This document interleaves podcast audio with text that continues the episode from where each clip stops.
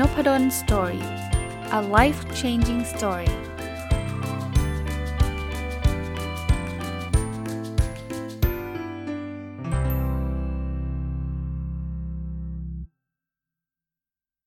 สวัสดีครับ ยินดีต้อนรับเข้าสู่นพดล Story Podcast นะครับแล้วถ้าฟังตรงวันนะ ยินดีต้อนรับเข้าสู่รายการ My Books นะครับ ซึ่งเป็นรายการที่ผมจะเอาหนังสือที่ผมเขียนเองนะครับ มารีวิวอย่างละเอียดนะ ก็ยังคงอยู่กับหนังสือที่ชื่อว่า Future Mindset เมื่อวิธีคิดที่คุณมีใช้กับงานในวันพรุ่งนี้ไม่ได้นะออกมาสักประมาณปีกว่าล้ววันนี้จะมาต่อกันเลยนะครับ มันจะมาถึงบทที่9นะครับ บทที่ 9 จะเป็นเรื่องของ 7 เทคนิคการจัดการเวลาที่ได้ผลที่สุดนะก็อย่างที่ว่าอย่างที่เคยเล่าให้ฟังอยู่เรื่อยๆนะครับ ผมอ่านหนังสือนะแล้วก็เอามาใช้นะครับ อะไรที่มันเวิร์กผมก็เอามาสรุปนะว่าเออผมใช้วิธีนี้แล้วมันแล้วมัน work นะครับ อะมาดูกันว่าเทคนิคอะไรบ้าง ที่จะช่วยทำให้เราเนี่ยบริหารจัดการเวลานะครับข้อที่ 1 เลย ข้อนี้เนี่ยผมก็ใช้มากับตัวของผมเองคือต้องเลือกงานที่ทำนะครับคือถ้าเราไม่เลือกเนี่ยมันก็จะมี input เข้ามาเต็มไปหมดนะครับเทคนิคการจัดการเวลาที่เรามักจะเรียนรู้กันในในหนังสือหรือว่าในคอร์สอะไรต่างๆเนี่ย มันช่วยลดเวลาได้จริง มันทำให้งานเสร็จเร็วขึ้นจริง แต่ว่าตราบใดก็ตามถ้าเกิด Input มันไหลเข้ามาไม่หยุดเนี่ยเทคนิคไหนก็เอาไม่อยู่นะครับ เพราะฉะนั้นเนี่ยถ้าเราอยากที่จะจัดการเวลาได้ย่อย่างจริงจังจริง ๆ นะครับ เราอาจจะต้องสกรีนหรือว่าเลือกงานที่จะทำทั้งนี้ทั้งนั้นนะครับคืออันนี้มันเป็นเคสที่มันมีงานเกินเวลานะสำหรับบางคนบอกโหอาจารย์ไม่ต้องเลือกหรอกตอนนี้แทบจะไม่มีงานทำท่านก็คงไม่ต้อง กังวลเรื่องการจัดการเวลาใช่ไหมฮะคือถ้าเกิดอย่างนั้นงานอะไรเข้ามาท่านก็ทำหมดอะก็ก็โอเคครับ เพราะว่าปัญหาท่านยังไม่ใช่อยู่ที่การจัดการเวลา แต่ส่วนใหญ่แล้วเนี่ยปัญหาของเราที่เจอกันเนี่ยก็คืองานเยอะแต่ว่าเวลาน้อยนะครับ เพราะฉะนั้นเนี่ยต้องเลือกคราวนี้เวลาต้องเลือกเนี่ยผมผมเข้าใจดีถึงข้อจำกัด เพราะว่าพอพูดถึงตรงนี้เนี่ยบางคนบอกก็จะจะใช้คำว่าเลือกไม่ได้นะครับ คืองานบางงานถ้าเรามีมีจะเรียกว่าอะไรดีละ่ะ มี authority นะ มีอำนาจในการตัดสินใจเยอะหน่อย เราสามารถเลือกได้ อันนั้นเนี่ยผมสนับสนุนให้จัดการเลยนะครับ ให้สกรีนให้เลือกเลย แต่เข้าใจว่าบางคนแบบโหเพิ่งเข้าไปทำงานเป็นลูกน้อง เพราะฉะนั้นเนี่ยจะมาให้เลือกงานบอกงานนี้ผมไม่ทำครับ งานนี้ผมชอบผมค่อยทำอะไรเงี้ยมันทำไม่ได้ จริงครับ แต่มันไม่ได้แปลว่าทำไม่ได้ร้อยเปอร์เซ็นต์หลาย ๆ ครั้งเนี่ยเราสามารถที่จะปฏิเสธบางงานได้ในบางเวลา ผมเรียนแบบนี้มันแล้วแต่จังหวะแล้วแต่เวลานะครับ เช่น หัวหน้ามาสั่งงานปุ๊บ แล้วเสร็จแล้วหัวหน้าก็สั่งอีกงานที่ 2 งานที่ 3 งานที่ 4 แล้วเราเริ่มรู้รู้แล้วว่าเวลาเราไม่พอแน่นอน สิ่งหนึ่งที่เราสามารถบอกหัวหน้าก็ก็คือการการบอกหัวหน้านั่นแหละ เพื่อเพื่อจัดการตรงนี้บอกยังไงครับ เช่น พี่อันนี้เดี๋ยวผมจะต้อง ผมทำงาน A อยู่เนาะแล้วคราวนี้พี่ทำงานพี่ส่งงาน B มาอันไหนเนี่ยที่พี่ต้องการก่อน เพราะว่าผมจะได้จัดลำดับความสำคัญได้พร้อม ๆกัน ไม่เช่นนั้นเนี่ยผมผมอาจจะทำไม่เสร็จ ถ้าเกิดสมมติว่ามันมีงาน 2 งานเข้ามานะผมไม่ได้บอกว่าเป็นคนที่แบบว่าใครให้อะไรมาก็ไม่ทำนะคือคือเวลาเราพูดกันมันอาจจะไม่ต้องเอ็กซ์ตรีมไปด้านใดด้านหนึ่งนะ แต่ว่าถ้าเราไม่พูดจะเกิดอะไรขึ้นบางคนบอกโอ้พูดแล้วมันดูไม่ดี ไม่พูดคือทำให้เสร็จ 2 งานเลย แล้วสุดท้ายก็โดนด่าว่าทำไมทำงานช้า แต่ถ้าเกิดเราพูดก่อนเราบอกว่า เรามีงานตรงนี้แล้วมันเหลือเหลืออยู่ตรงนี้ ผมคิดว่าใช้เวลาประมาณสัก 2 วันเสร็จ แต่งานนี้เข้ามามันอาจจะใช้เวลา 3 วันเสร็จ งานไหนที่พี่ต้องการก่อน ผมจะเร่งงานนั้นให้เสร็จก่อน อย่างเงี้ยมันก็แปลว่าเราเราเราสร้าง expectation ให้กับเขา ว่าเฮ้ยเรารู้นะว่า มันมันมันมี 2 งาน แต่ว่ามันจะต้องมีงานหนึ่งเสร็จก่อนงานหนึ่งอะ่ะแล้วงานไหนสำคัญเราจะใช้ใช้เวลากับงานนั้นนะครับอ่าเอาละสมมุติว่าเราจัดการเลือกงานที่จะทำเสร็จเรียบร้อยแล้ว ข้อที่ 2 คือจัดลำดับความสำคัญ เมื่อกี้ก็พูดไปนิดนึงละคืองานที่มันเข้ามาเนี่ยมันมีความสำคัญต่างกันอยู่แล้วละครับ บางอย่างสำคัญมากต้องทำก่อนนะครับ ง่าย ๆ แบบนั้นเลยสำคัญน้อยทำทีหลังนะครับเพราะฉะนั้นเนี่ย พอเราเราจัดขาเข้าเสร็จเรียบร้อยแล้วเลือกงานที่จะทำเสร็จเรียบร้อยแล้วลองมาเรียงลำดับความสำคัญกันว่าสำคัญอันไหนสำคัญสูงสำคัญต่ำนะครับ อันที่ 3 เลือกเวลาในการทำงาน ข้อนี้เนี่ยจะเป็นข้อที่ผมคิดว่ามัน work สำหรับหลาย ๆ ครั้งแล้วก็กับตัวผมด้วยนะครับ คือแต่ละคนคงไม่เหมือนกันมั้งครับ ผมเนี่ยเป็นคนที่สมองปลอดโปร่งโล่งมากในตอนเช้านะครับ เพราะฉะนั้นเนี่ยผมจะเลือกงานที่มันยากงานที่มันต้องใช้ความคิดเยอะ ในตอนเช้า เช่นงานวิจัย งานวิจัยเนี่ยต้องเขียนต้องคิดต้องวิเคราะห์ต้องอะไรอย่างเงี้ยผมจะทำตอนเช้า เพราะว่าตอนเช้าเนี่ยหนึ่งพลังเรายังเต็มเปี่ยมสำหรับผมนะและผมคิดว่าสำหรับหลาย ๆ คนด้วย คือพลังเราแบบนอนมาทั้งคืนน่ยเพราะฉะนั้นมันจะมีความเฟรชถ้าผมเอางานวิจัยไปทำตอนประมาณ4ี่ทุ่มเนี่ยมันง่วง มันหมดแรง ซึ่งอาจจะต่างจากบางคนนะบางคนบอกสี่ทุ่มกำลังคึกเลย แต่พอยต์ของผมคือเราเลือกเวลาที่เรา แมทชิ่งให้ดีครับว่าเวลาไหนเป็นเวลาที่เราแบบพีคเป็นเวลาที่เราแบบมีพลังสูง เลือกเอาเวลาช่วงนั้นไปทำงานที่ยากงานที่ต้องใช้ความคิดงานที่ต้องใช้พลังเนี่ยเวลาช่วงเย็นๆผมทำอะไร เช็คอีเมล ตอบโซเชียลมีเดียเพราะว่าพวกนี้ไม่ต้องใช้พลังเยอะนะครับแล้วมันสนุกนะเพราะฉะนั้นแล้วแต่แล้วแต่คนนะครับผมไม่ได้บอกว่าต้องเลือกเช้าเย็นแบบนี้นะครับเพราะว่าแต่ละคนอย่างที่ผมบอกว่าพลัง ไม่เหมือนกันนะครับ จังหวะเวลาของชีวิตของแต่ละคนไม่เหมือนกัน แต่ว่าหาให้เจอนะอันที่ 4 ใช้เวลาว่างให้เกิดประโยชน์ ผมพูดอยู่หลากหลายตอนเลยหนังสือก็อยู่เขียนอยู่หลากหลายครั้งเลยว่า เวลาว่างเนี่ยมันแปลว่าอะไร คือจริง ๆ แล้วเนี่ยเราจะมีจะเรียกว่าวันวันหยุด เราจะมีเอาไม่ต้องถึงกับวันหยุดนะเศษของเวลาคาว่าเศษของเวลาเป็นแบบนี้ เช่น แต่ก่อนตอนตอนนี้เพิ่นลูกเรียนออนไลน์อยู่นะก็ไม่ค่อยมีโมเมนต์นี้แต่ว่าแต่ก่อนเนี่ยเวลาลูกเรียนเนี่ยก็ไปรับลูกใช่ไหมลูกบอกพ่อเจอกัน4ี่โมงครึ่งนะพอไปถึง4ี่โมงครึ่งปุ๊บโทรไปหาลูกลูกบอกว่าเออเพื่อนนัดคุยงานเสร็จ5้าโมงก็เขาคุ้มก็ต้องรอนิดนึงอะ่ะครึ่งชั่วโมงอะ่ะถูกปะผมจะติดหนังสือไว้ติดตัวเสมอเลย นั่นคือเวลาว่างผมละครึ่งชั่วโมง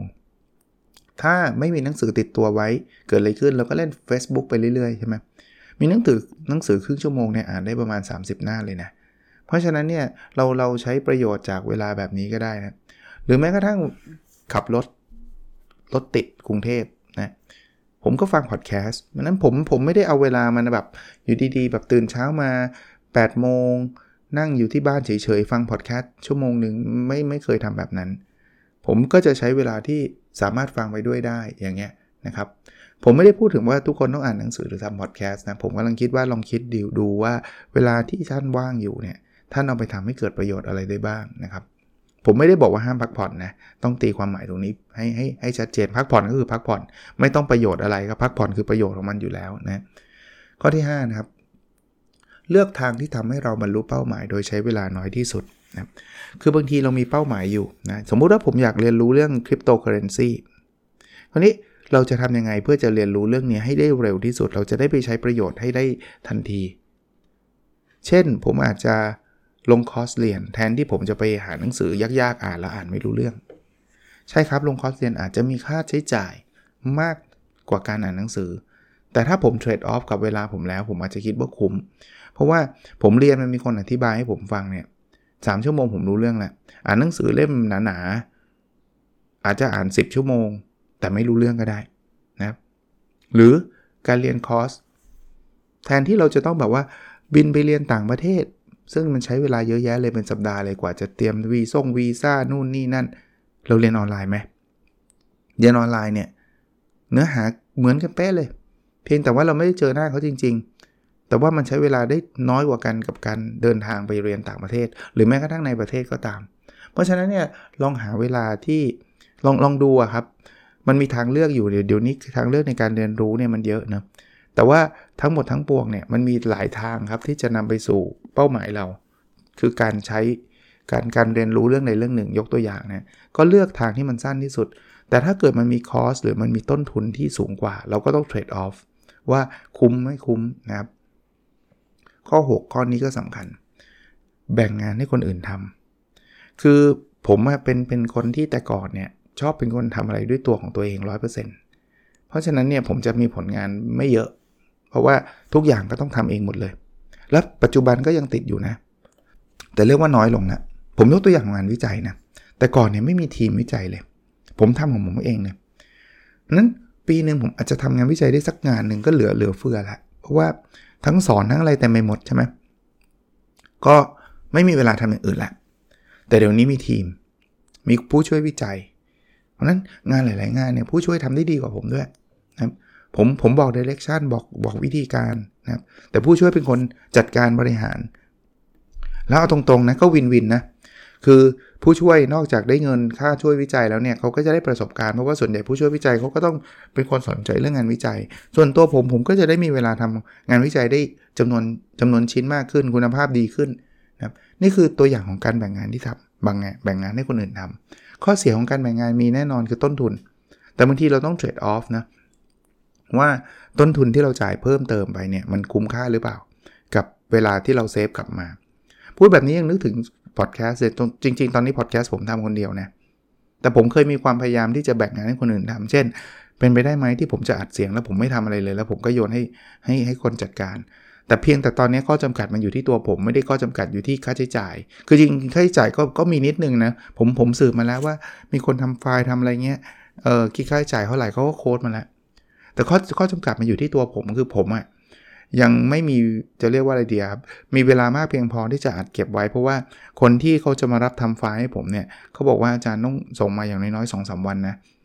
แต่ตอนนี้ผมอัดสี่ทุ่ม แล้วลงวันวันนี้เลย วันพรุ่งนี้เลย พรุ่งนี้ตีสี่ลงทันทีเงี้ยพอพอมันเป็นแบบนี้ปุ๊บเนี่ย ใครจะมาทำไฟล์ให้ผมครับสี่ทุ่มปุ๊บบอกคุณพรุ่งนี้ผมจะใช้แล้วนะเขาเขาด่าแน่นอนนะเราเราก็ต้องมีแหลกไทม์นิดนึงสำหรับคนทำก็เลยยังไม่ไม่ได้ตัดสินใจให้ใครทำนะแต่ว่าก็ตัวเองก็ยังเอาอยู่อยู่ก็มันก็ยังสนุกนะทำไฟล์ก็ก็โอเคแหละ จริงๆ สนุกตอนอ่านมากกว่าตอนทำไฟล์แหละ แต่ว่าทำไฟล์ก็ก็ไหวก็พอทำได้นะครับ แล้วก็ข้อสุดท้ายนะข้อ 7 รู้จักปฏิเสธ คือบางทีเนี่ยมันมีลักษณะของ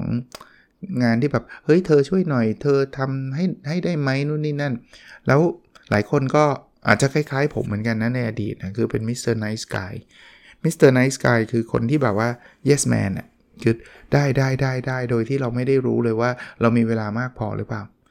ผมเคยมีอยู่ช่วงหนึ่งเนี่ยแบบตารางมันอัดจนกระทั่งแบบ ไม่ได้ทำอะไรเลยอะนอกจากทำงานอย่างเดียวอะงานช่วยบ้างงานทำส่วนตัวบ้างงานนู่นงานนี่มันคือคือทุกอย่างเป็นงานหมดเลย แล้วชีวิตเราก็จะเอียงแล้วเราก็บริหารจัดการยังไงก็เอาไม่อยู่ครับ ดังนั้นเนี่ยบางอย่างเนี่ยผมผมรู้นะครับว่าปฏิเสธยากนะ แต่ว่าลองฝึกดูครับ ผมไม่ได้ให้เป็นคนที่ปฏิเสธทุกอย่างที่เข้ามานะ เพียงแต่ว่าเราต้องรู้จักในการพูดในการปฏิเสธในบางครั้งบางตอน แล้ว มันไม่เลวร้ายอย่างที่เราคิดหรอกครับ ถ้าเราพูดเขาดีๆนะ เช่นเราบอกว่า ต้องต้องขอขอบพระคุณมากนะครับ ที่ท่านให้โอกาสผมในเรื่องนี้ แต่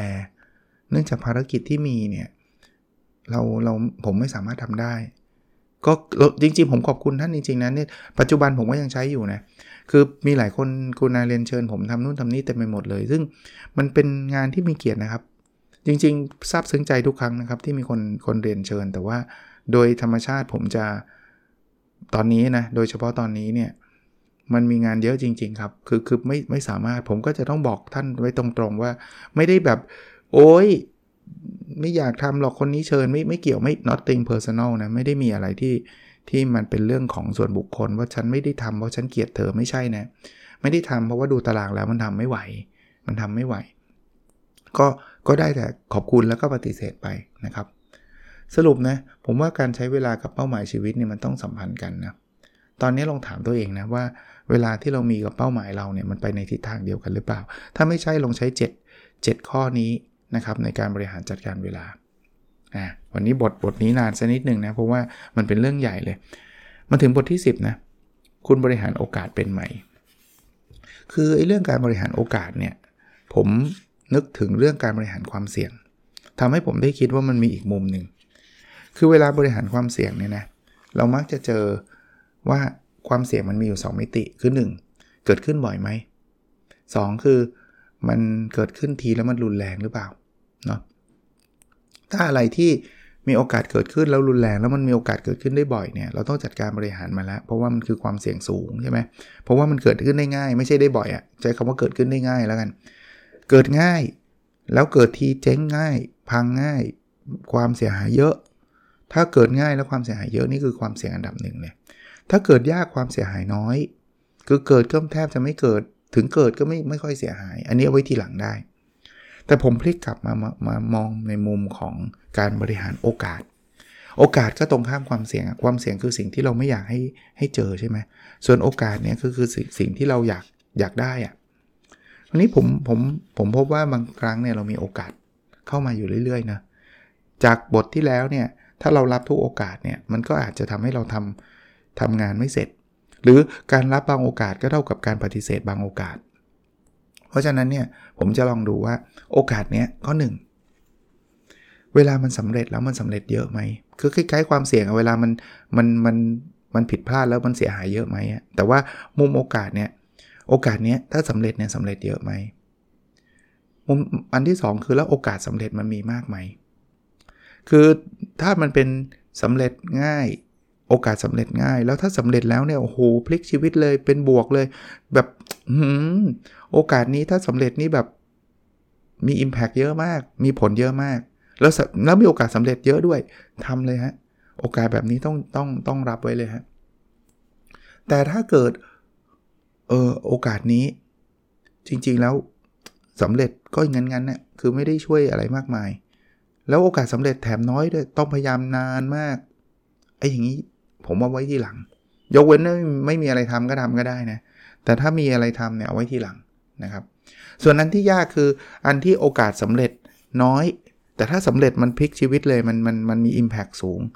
อันนี้ต้อง trade-off นิดนึงว่าน้อยน้อยแค่ไหน ส่วนตัวผมก็ชอบลองเหมือนกันนะ เพราะว่า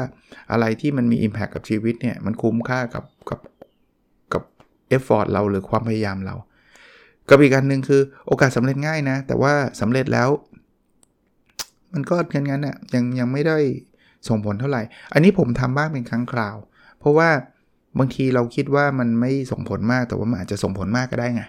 นะเพราะนั้นก็ลองลองบริหารจัดการเวลาดูตัดไอ้ไอ้สำเร็จโอกาสสำเร็จน้อย แล้วก็สำเร็จแล้วไม่ค่อยส่งผลออกออกไปก่อน ถ้ามันมีโอกาสเข้ามาเยอะนะครับ โอเค อีกเรื่องหนึ่งคือการอดทนในสิ่งที่ตัวเองรักนะครับ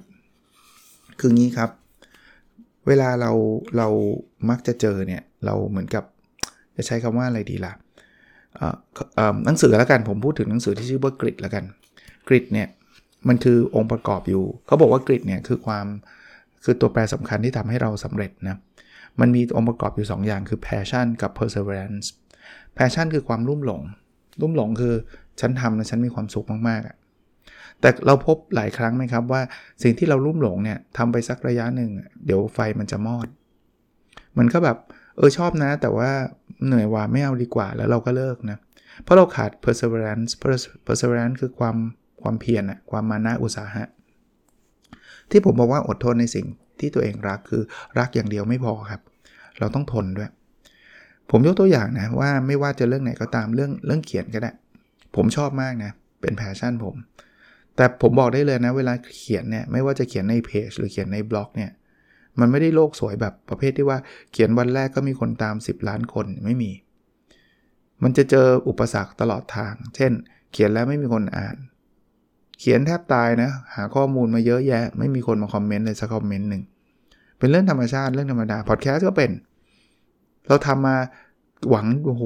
คนมันจะต้องติดตามเราเยอะแยะเลย แต่ว่าทำมาตั้งใจนะอ่านหนังสือสรุปนู่นนี่นั่นแบบเต็มที่เลยเพื่อประโยชน์ แต่คนไม่ฟังเป็นเรื่องปกติเลยครับ โดยเฉพาะช่วงแรกๆ แต่ไอตัวที่จะจะทำให้เราประสบความสำเร็จเนี่ยมันคือ perseverance ก็คือทำไปเรื่อยครับทำต่อเนื่อง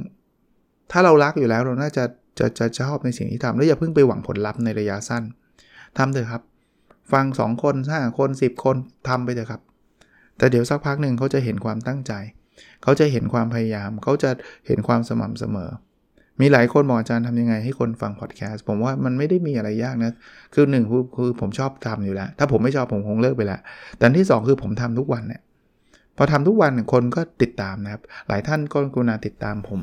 นะครับ ในทุกๆวันอขออีกสักบทหนึ่งนะครับ แล้วเราแล้วเราอาจจะจบไปตรงนี้ก่อนนะครับ คือเกือบสมบูรณ์แบบดีกว่าสมบูรณ์แบบบทที่ 12 นะทำไมอะครับ คืองี้ครับ ท่านอาจจะเคยได้ยิน law of diminishing return คือบางครั้งเนี่ย ถ้าเราอยากจะทำอะไรที่มันดีเนี่ย ตอนแรกๆเนี่ยเราใส่ effort เข้าไป 1 เราได้ผลลัพธ์ 1 ใส่ 2 เข้าได้ 2 ใส่ 5 ได้ 5 ใส่ 10 ได้ 10 แต่พอมันถึง curve เนี่ย มันจะไม่แปรผันตรงแบบนั้นเสมอไป ในช่วงแรกๆ อาจจะเป็นแบบนั้น ยิ่งยิ่งใส่ความพยายามมากยิ่งสำเร็จเยอะแต่ law of diminishing return เนี่ย คือตอนปลายๆ เราใส่ความพยายามเท่าเดิมแต่ความสำเร็จมันดูไม่ไม่ค่อยเพิ่มขึ้นเลย ผมยกตัวอย่างลูกค้านะ เราอาจจะผลิตสินค้าทำให้ลูกค้าชอบ ยิ่งผลิตสินค้าที่มีคุณภาพดีเท่าไหร่ลูกค้าจะยิ่งชอบมากเท่านั้น แต่มาถึงจุดหนึ่งเนี่ยอาจจะมีลูกค้าที่ชอบ 95%แล้วคราวนี้ถ้าเกิดใครต้องการความสมบูรณ์แบบคือไม่ได้หรอกสินค้าเราต้องลูกค้าชอบ 100%ปัญหามันจะเกิดแบบนี้ฮะ ไอ้ห้าเปอร์เซ็นที่เหลือเนี่ยเขาต้องการอะไรที่มันเวอร์วังมาก ไม่งั้นเขาไม่งั้นเขาชอบไปแล้วอะขนาดเราทำดีขนาด 95%ชอบไอ้ห้าเปอร์เซ็นนี้ยังไม่ชอบเราเลย คราวนี้ถ้าเกิดเราจะพยายามทำให้ห้าเปอร์เซ็นนี้ชอบเนี่ยต้นทุนมันอาจจะกระโดดขึ้นอีก 3 เท่า ซึ่งในทางทางปฏิบัติในเชิงธุรกิจเนี่ยเจ๊งแน่นอนครับ เพราะนั้นเนี่ยบางทีเราทำอะไรเนี่ยเราจะไม่จำเป็นที่จะต้องสมบูรณ์แบบหรอก เกือบสมบูรณ์แบบเนี่ยน่าจะพอพอดีละ เอาเรื่องงานบ้างบางคนบอกทำงานเนี่ยเราต้องทำเต็มที่ต้องทำให้ได้ร้อยเปอร์เซ็นต์ใช่ครับ แต่ถ้าเกิดเราคิดว่าสมมตินะมีเวลางาน 8 ชั่วโมงนะเราทำร้อยเปอร์เซ็นต์แชั่วโมง ประสบความสำเร็จได้9ได้สัก 95%เพราะว่าเราเราทำมันก็คงไม่ได้ perfect หรอก ผมไม่ได้หรอก เราจะต้องทำงานให้เรา perfect เพราะฉะนั้นทำงานต่ออีก 8 ชั่วโมงทำงานวันละ16 ชั่วโมงเลย มันอาจจะทำได้นะทำให้ 95%กลายเป็น 100%แต่ว่า 8 ชั่วโมงแรกเนี่ยทำได้ 95%แล้วแต่เราไม่พอ เราใช้เวลา 8 ชั่วโมงที่2เนี่ยเพิ่มขึ้นอีก 5%คุ้มไหมครับกับเวลาที่หายไป คุ้มไหมครับกับสุขภาพที่แลกไป คุ้มไหมครับกับการที่เราไม่ได้เจอหน้าลูกภรรยาสามี หรือคนที่เรารัก กับการที่เราต้องการอีก 5%ที่เหลือ เอาเป็นว่าอันนี้แล้วแต่คนจะจัดแล้วกันนะครับ แต่ว่าส่วนตัวผมผมคิดว่าไม่คุ้มครับ ก็วันนี้คงประมาณนี้นะครับ หวังว่าจะเป็นประโยชน์นะครับ ก็คงยังยังมีอีกหลายเรื่องเลยในหนังสือเล่มนี้เดี๋ยวเอาคงทยอยมาเล่าให้ฟังเรื่อยๆนะโอเคครับแล้วเราพบกันในสดถัดไปนะครับ สวัสดีครับ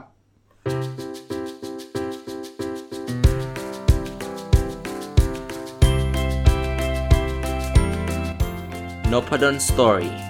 a life changing story